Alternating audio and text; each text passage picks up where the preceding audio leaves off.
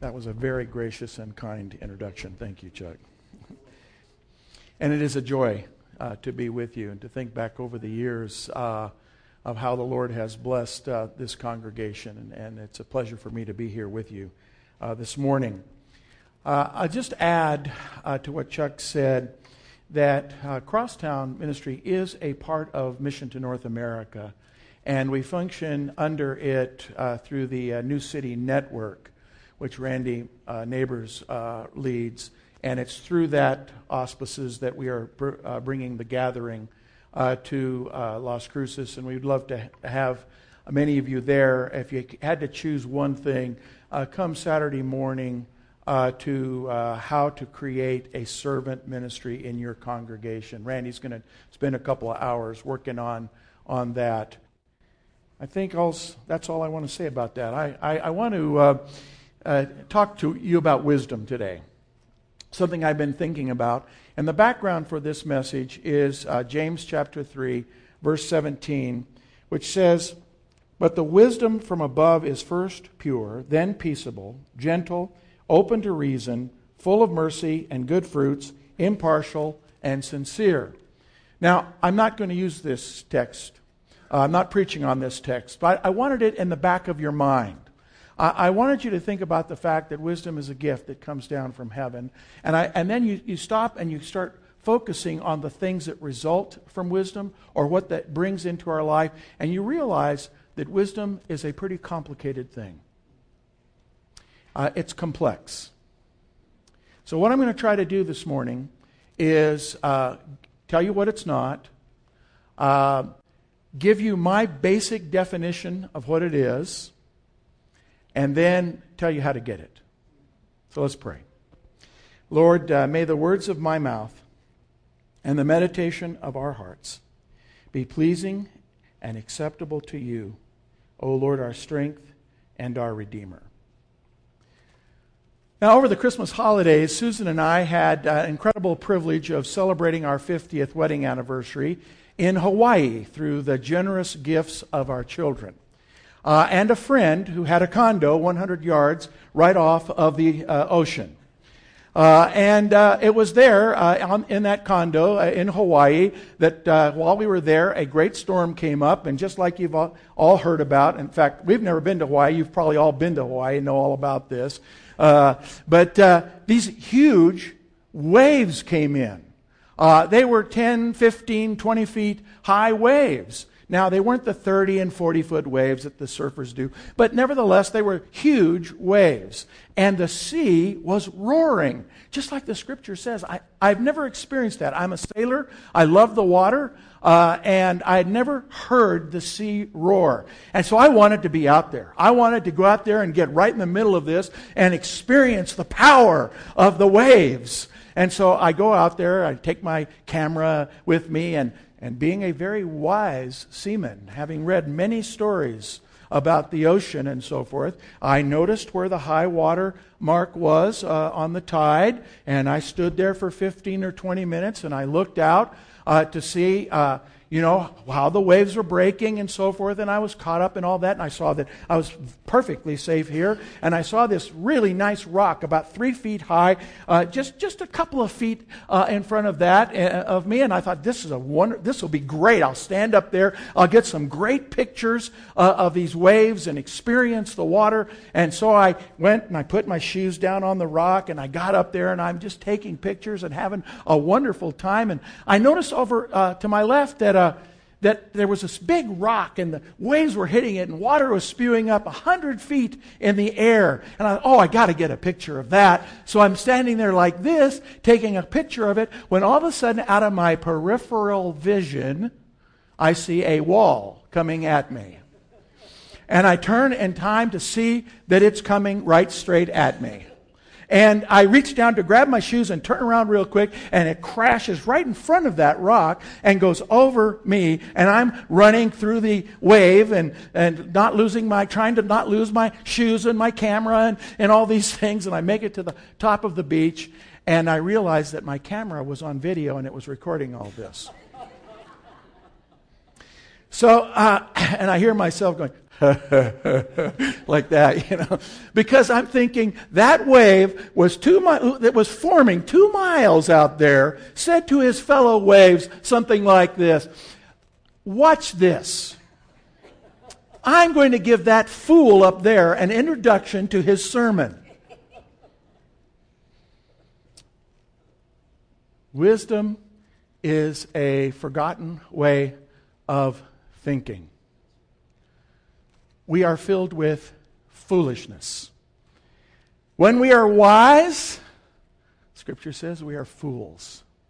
And the other side of it is that those that we think are fools, the Scripture says are wise. Those who are fools for Christ, for example, are wise.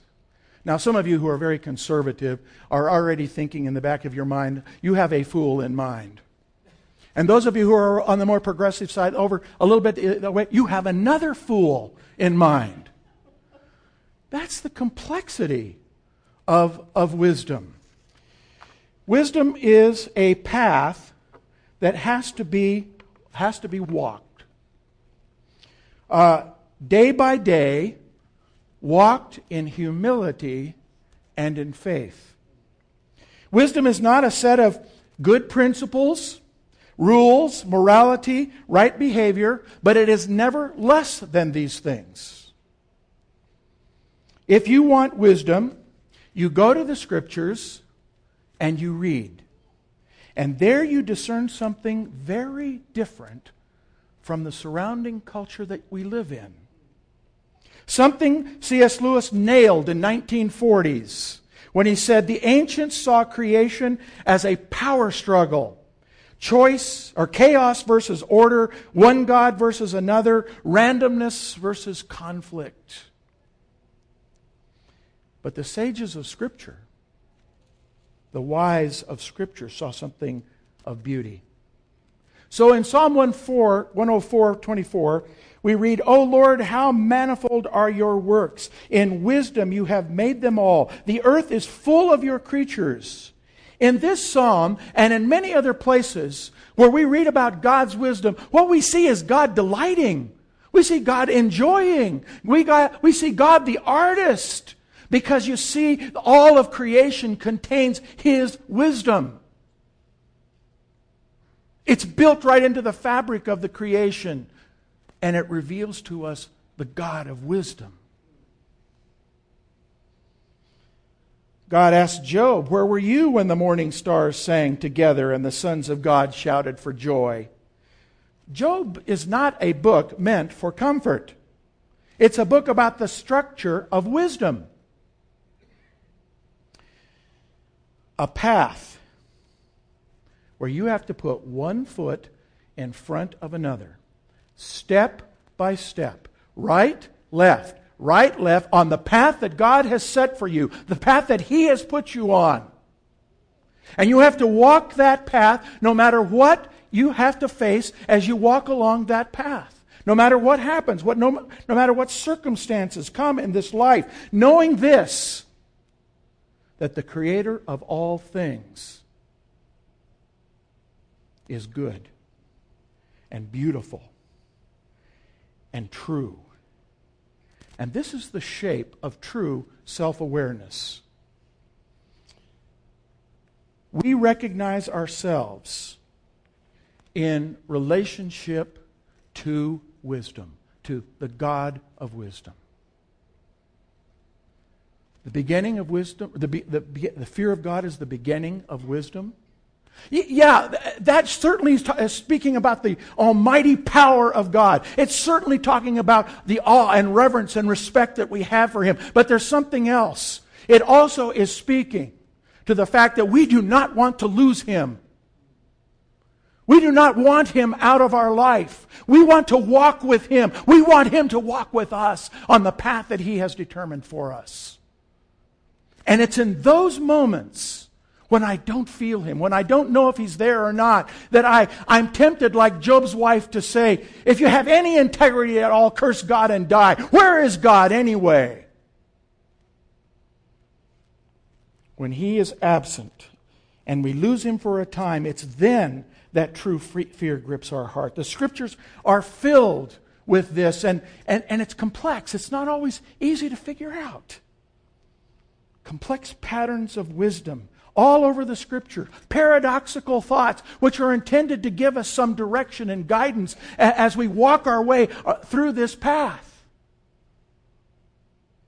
One scripture says, Answer not a fool according to his folly. And right next to it, it says, Answer a fool according to his folly. I mean, I could come up with a hundred of these. Tim Keller uh, makes a comment. He makes this point uh, by, by, by, by saying this Fighting about morality obscures the lack of consensus about wisdom. wisdom is more than just behavior or words or rules or authority. moral standards don't address all of our problems. The rules can never cover all the situations of life. It's not morality, but wisdom that is needed today. And without wisdom, you will make an absolute mess of your life. So when I read Proverbs chapter 8, it's clear that wisdom is more important than anything. Greater than all circumstances. Uh, the only way to flourish. Few of us in our life uh, get our circumstances where we want them, and none of us keep them there. It is wisdom that is more valuable because wisdom is not the same thing as our pursuit of more rules, better rules, or my own thinking. My own thinking happens to be better than yours. It's not legalism and it's not relativism. Scripture says you're on a path. You're walking on a path. And on this side, to keep you on that path is the perfect, beautiful law of God. And that reveals to us the essential aspects of who He is and of His character. And over here, on this side of the path, are all the stories and parables and uh, examples uh, of how to live. And between those two things, you see, those two things aren't like this, grinding you up on the path. They, they're separate. And you might be over here, and I might be over here. We're on the same path. You might be down here uh, where it's really smooth and going well, and I might be back here in the rocks, and we're on the same path. And God uses that very thing. That we might call to each other and say, God is true. God is good. He hasn't forgotten you. Keep walking. Keep going down the path. We know people who have no wisdom, but they're powerful and wealthy and immoral. Everyone knows being unethical is self defeating. Everyone at least says that. Uh, and, and yet, with the best of ethical intentions, you can ruin someone's life. You, you, you, can ruin someone's life uh, with the best of ethics because you don't know the dynamics of poverty or of alienation or the circumstances or the situations that they're living in. Wisdom is complex. It's not enough to be a good person. You have to be a person of wisdom. This is also true of the frequency of wisdom. Knowledge is not enough. Today we have to contend with false facts individual assertions proclaimed as true and spoken whispered, the Bible says, as delicious morsels. Secular thinking affects everything. And by secular thinking, I mean specifically people who live in this moment only, who, who think that this is all there is, that there isn't anything beyond this moment. They live only in immanence. And the result is discontentment. And in their discontentment, they try even harder to become contented, and they can't because they're locked into this moment. They see no transcendence whatsoever. And they do not see the contentment that God has given, the wisdom of God. that's affected our marriages, our jobs, our buying and selling, uh, our, our, taking risks or playing it safe. Uh, you see, the rules just don't cover it. Science has no answer. Authority is powerless, can't operate properly. So, how do I live if I don't have the wisdom I need? We are perishing without wisdom. Now, I, I, thought of a number of illustrations of this. In fact, I wrote down about 12 right away. But I'm a New Mexican, so here's a New Mexican illustration. Kit Carson. Now, the minute I say Kit Carson, some of you think, ah, yes, the killer. Uh, some of you think the Pathfinder. Some of you think uh, uh, the uh, eye for eye uh, uh, type of, of person. I think of a young boy who grew up in the Scottish Presbyterian tradition. but I did want to know more about the removal of the Navajo from New Mexico to the Texas New Mexico border. So, I, so Susan and I drove up to Fort Defiance uh, to, to, learn more about this story, what, what went on there. And we drove around, we couldn't even find the fort. Uh, and so I went to the post office. It's Saturday. I don't know why I went to the post office. There's one man there, and he's getting his mail. And I said, Excuse me, sir, could you help me? I'm trying to find Fort Defiance and a little bit more about the story here of the removal of the Navajos. He looks at me, stands up, and he looks at me up and down. He's a Navajo man. And he says, How much time do you have? I said, All day. He said, Come with me. So we go out, and he spent the day telling me the stories. Now, this man is a lawyer.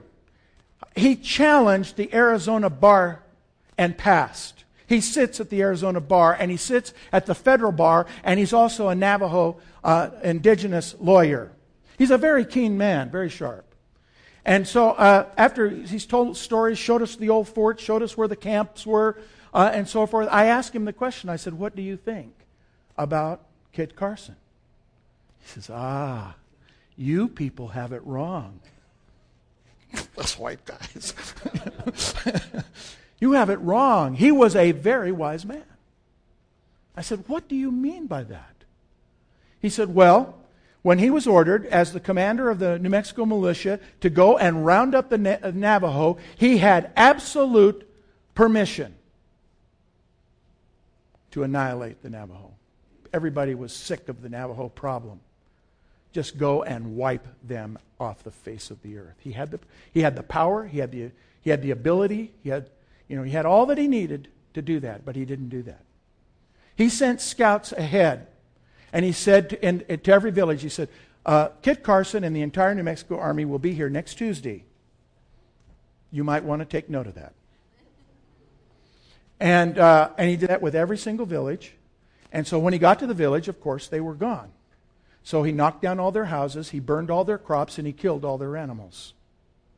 And he did that for a year. And, the, and then he sent out his scouts again, and he said to them, If you are hungry and you are cold and you need safety, come to Fort Defiance, and I personally will guarantee your safety. And they began to come in. And he kept his word, and no one died in, at Fort Defiance. The Navajo lawyer said to me, Do you see? He was a very wise man. And it just highlighted for me the complexity of wisdom. Here's my definition very basic becoming competent with regard to the realities of this life. Wise, the wise have the knowledge and they have the moral, moral character. Of course, those things are given. They have the heart to do the right thing even when the rules don't apply or cover the situation. They are competent with regard to the realities of life. And that competency allows them to make two observations. They can see things how they, re- how they really are. They, they can see the fallenness and corruption of the world around them, and they can see in that the standard that God has set, the, the creation order that God has given, and they can make a distinction. So they can see it and they can make a distinction. And so, because they can make distinctions, they know what to do. They know what is right versus what is wrong. This allows wisdom to conform our soul to the reality of a fallen world. The wise do not try to change the world to accommodate themselves, their own soul, their own being. This is the difference between a pathway that must be walked and a door. Wisdom is not a door.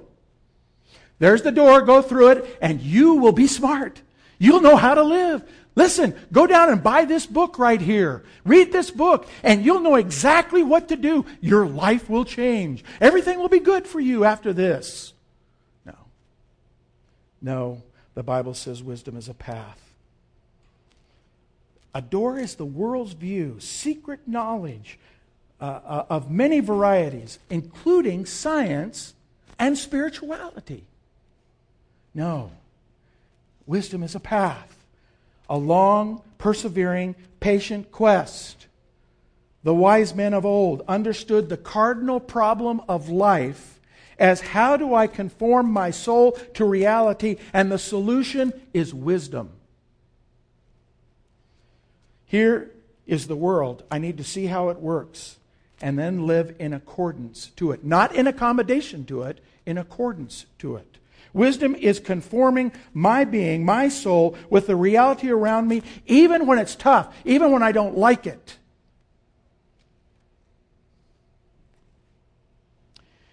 Magic and today's science see the cardinal problem is how do I subdue reality to the wishes of my soul? How do we change the world? Uh, the way I want it to be changed.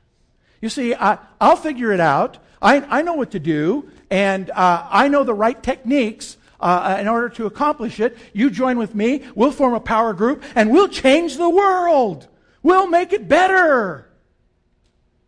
Now, I'm 70, and I'm a 60s guy.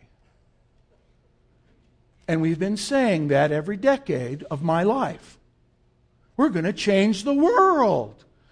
We're going to make it better.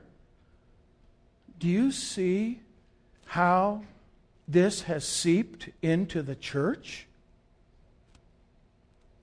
How Christians are saying, listen, we'll change the world. We'll form together. We'll do it according to the way we think it should be done. It's not wisdom. The result is we've lost wisdom. The solution that is always put forward is some kind of technique. You know, I, I think if I had a better app on my phone, I could change the world. They just haven't come up with the right one yet. You know, how to change the world.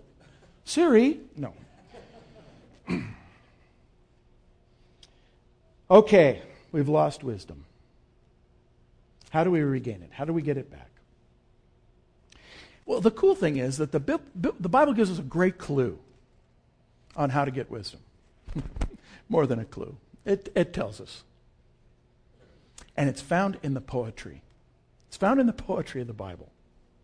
So whether you're reading the book of Ruth, or the Psalms, or the Proverbs, or sections of Daniel, or the book of Revelation, and you see that poetry, wisdom is presented to us uh, in in female and male qualities. Isn't that amazing? Isn't that incredible? That wisdom is presented as she says to do this in the Proverbs, and, and it's presented other words uh, where wisdom is presented as he does these. Why are these feminine and masculine uh, qualities presented. What is going on in this? You know, normally it's a beautiful presentation and, and it kind of gets you at the emotional level. Wisdom always reaches for your emotions because that's where the relationship lies. Ooh, there's the clue. So whether it's, uh, you know, these emotions which God has created and provokes in us anger or fear or lust or, or uh, uh, any of the other emotions, or got out of my head. God is provoking these things. And we should ask why. What's going on here? What's the wisdom here? Well, what if poetry isn't just this beautiful expression of understanding and desire and, and, ability and so forth? What if wisdom is actually a person? There's the clue. Wisdom spoken of in Proverbs 3 13 and following, in other places. Uh, you, you, can just, you can just find this all over the place. What if it's a person who could describe all the complexities, who has experienced all the complexities, who uh, knows uh, exactly where they lead and how they work, uh, and uh, one who has walked the path and, can, and can express the suffering that goes with conforming to the realities of a broken world. And, or maybe I should even say, but, can also change it to conform to the needs of his soul. What if there's a person who can bring these two things together? A person who can reconcile these two things in himself? Hmm. Are you getting the clue? Agur, Proverbs 30, 1 through 4, son of Jakeh, called uh, the oracle. Now, oracle has lots of different possible interpretations. I'm just taking it as the wise man. Or Agur, the wise man. He asks this very question, the very question I'm raising could it be a person? The man declares, I am weary, O God. I am weary, O God, and worn out. Surely I am too stupid to be a man. I have not the understanding of a man. I have not learned wisdom, nor have I knowledge of the Holy One. Who has ascended to heaven and come down? Who has gathered the wind in his fist? Who has wrapped up the waters in a garment? Who has established all the ends of the earth? What is his name? What is his son's name? Surely you know.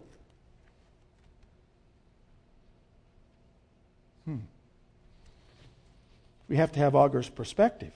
He says, I'm in the valley. I can't see. I can't see what's around the next bend. I'm in the valley and it's gotten a little rough here. There's a lot of cactus here, and I sometimes I stray off the path and I end up with them in my legs or wherever.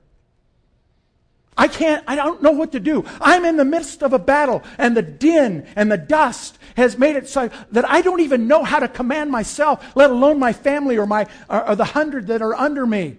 I don't know which way to go. I don't know which way to send them.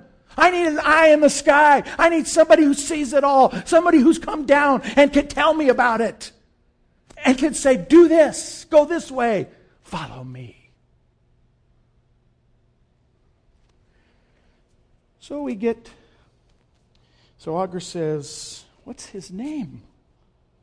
And Isaiah answers him hundreds of years later. And Isaiah speaking to Agur, and he says, Here's his name. He's the wonderful counselor. He's the mighty God. He's the Prince of Peace. He's the eternal Father. Whoa. Well, that's cool. Then in John chapter 3, Jesus raises the question. Nicodemus has come to him trying to figure all this out, seeking wisdom. And Jesus claims in 9 verses 9 through 15 augurs this very passage, Proverbs 30, for himself.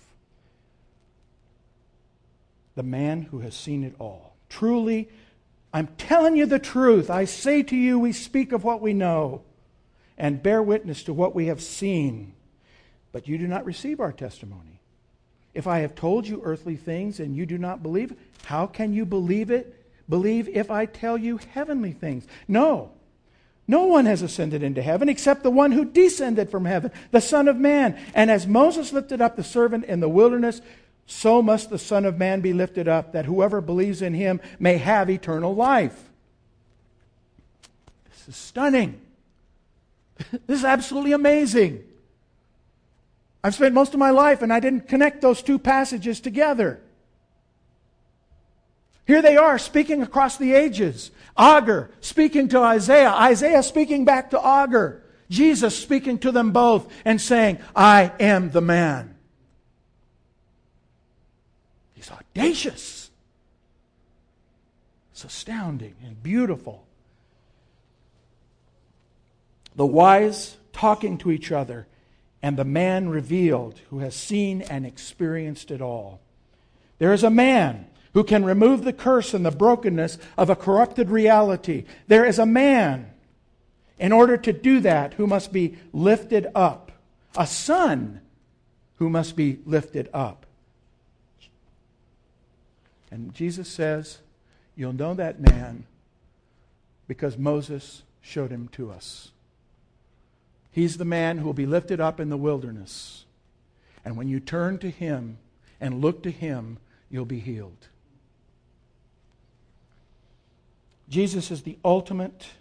Jesus says wisdom comes by the cross. And that is the ultimate beginning, the ultimate place of wisdom. Jesus is the ultimate innocent man of sorrows, suffering as the perfect substitute in the place of his people, removing the curse by taking the curse upon himself. Every aspect of suffering will be laid on him. Your broken heart, your child that ran off and, and denied Christ, your, your cancer, your, your uh, disappointments, your dis- every single one of them, no matter how small or how large, have been laid on him at the cross. And he has dealt with them all. He knows the path that you are walking. He has walked that path. This is God's wisdom. His cross ends suffering. His cross and his death and burial ends death. Do you believe that? And walk the path.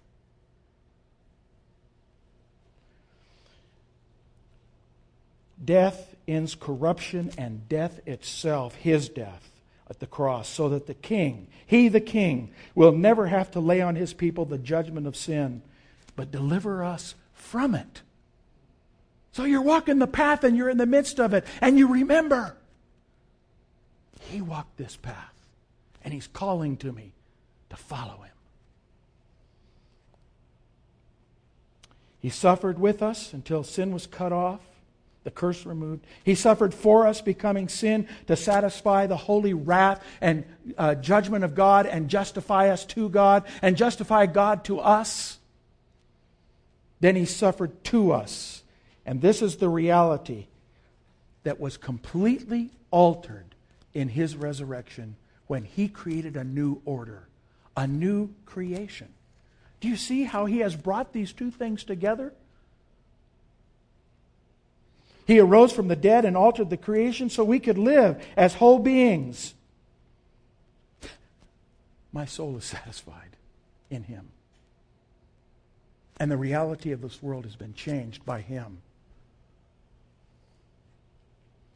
You know, I, I, don't, I don't call myself an evangelical. I don't use that word. And this is the reason, not because of my theology, but because of wisdom. Jesus called me to follow him on the path of wisdom. I'm a follower of Jesus.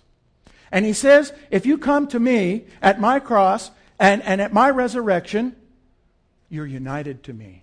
170 times in the New Testament, I am defined, and you are defined as his followers. You are in Christ. You are in him. You are in the Lord. You have been united to him in his wisdom so that you know how to live. You know how to walk. I'm in Christ. This is the wisdom of the cross and the resurrection. I'm in the one who not only suffered in my place, but now rose from the dead so that I can live, and he has ascended. The one who descended is now ascended, Paul tells us in Ephesians 2.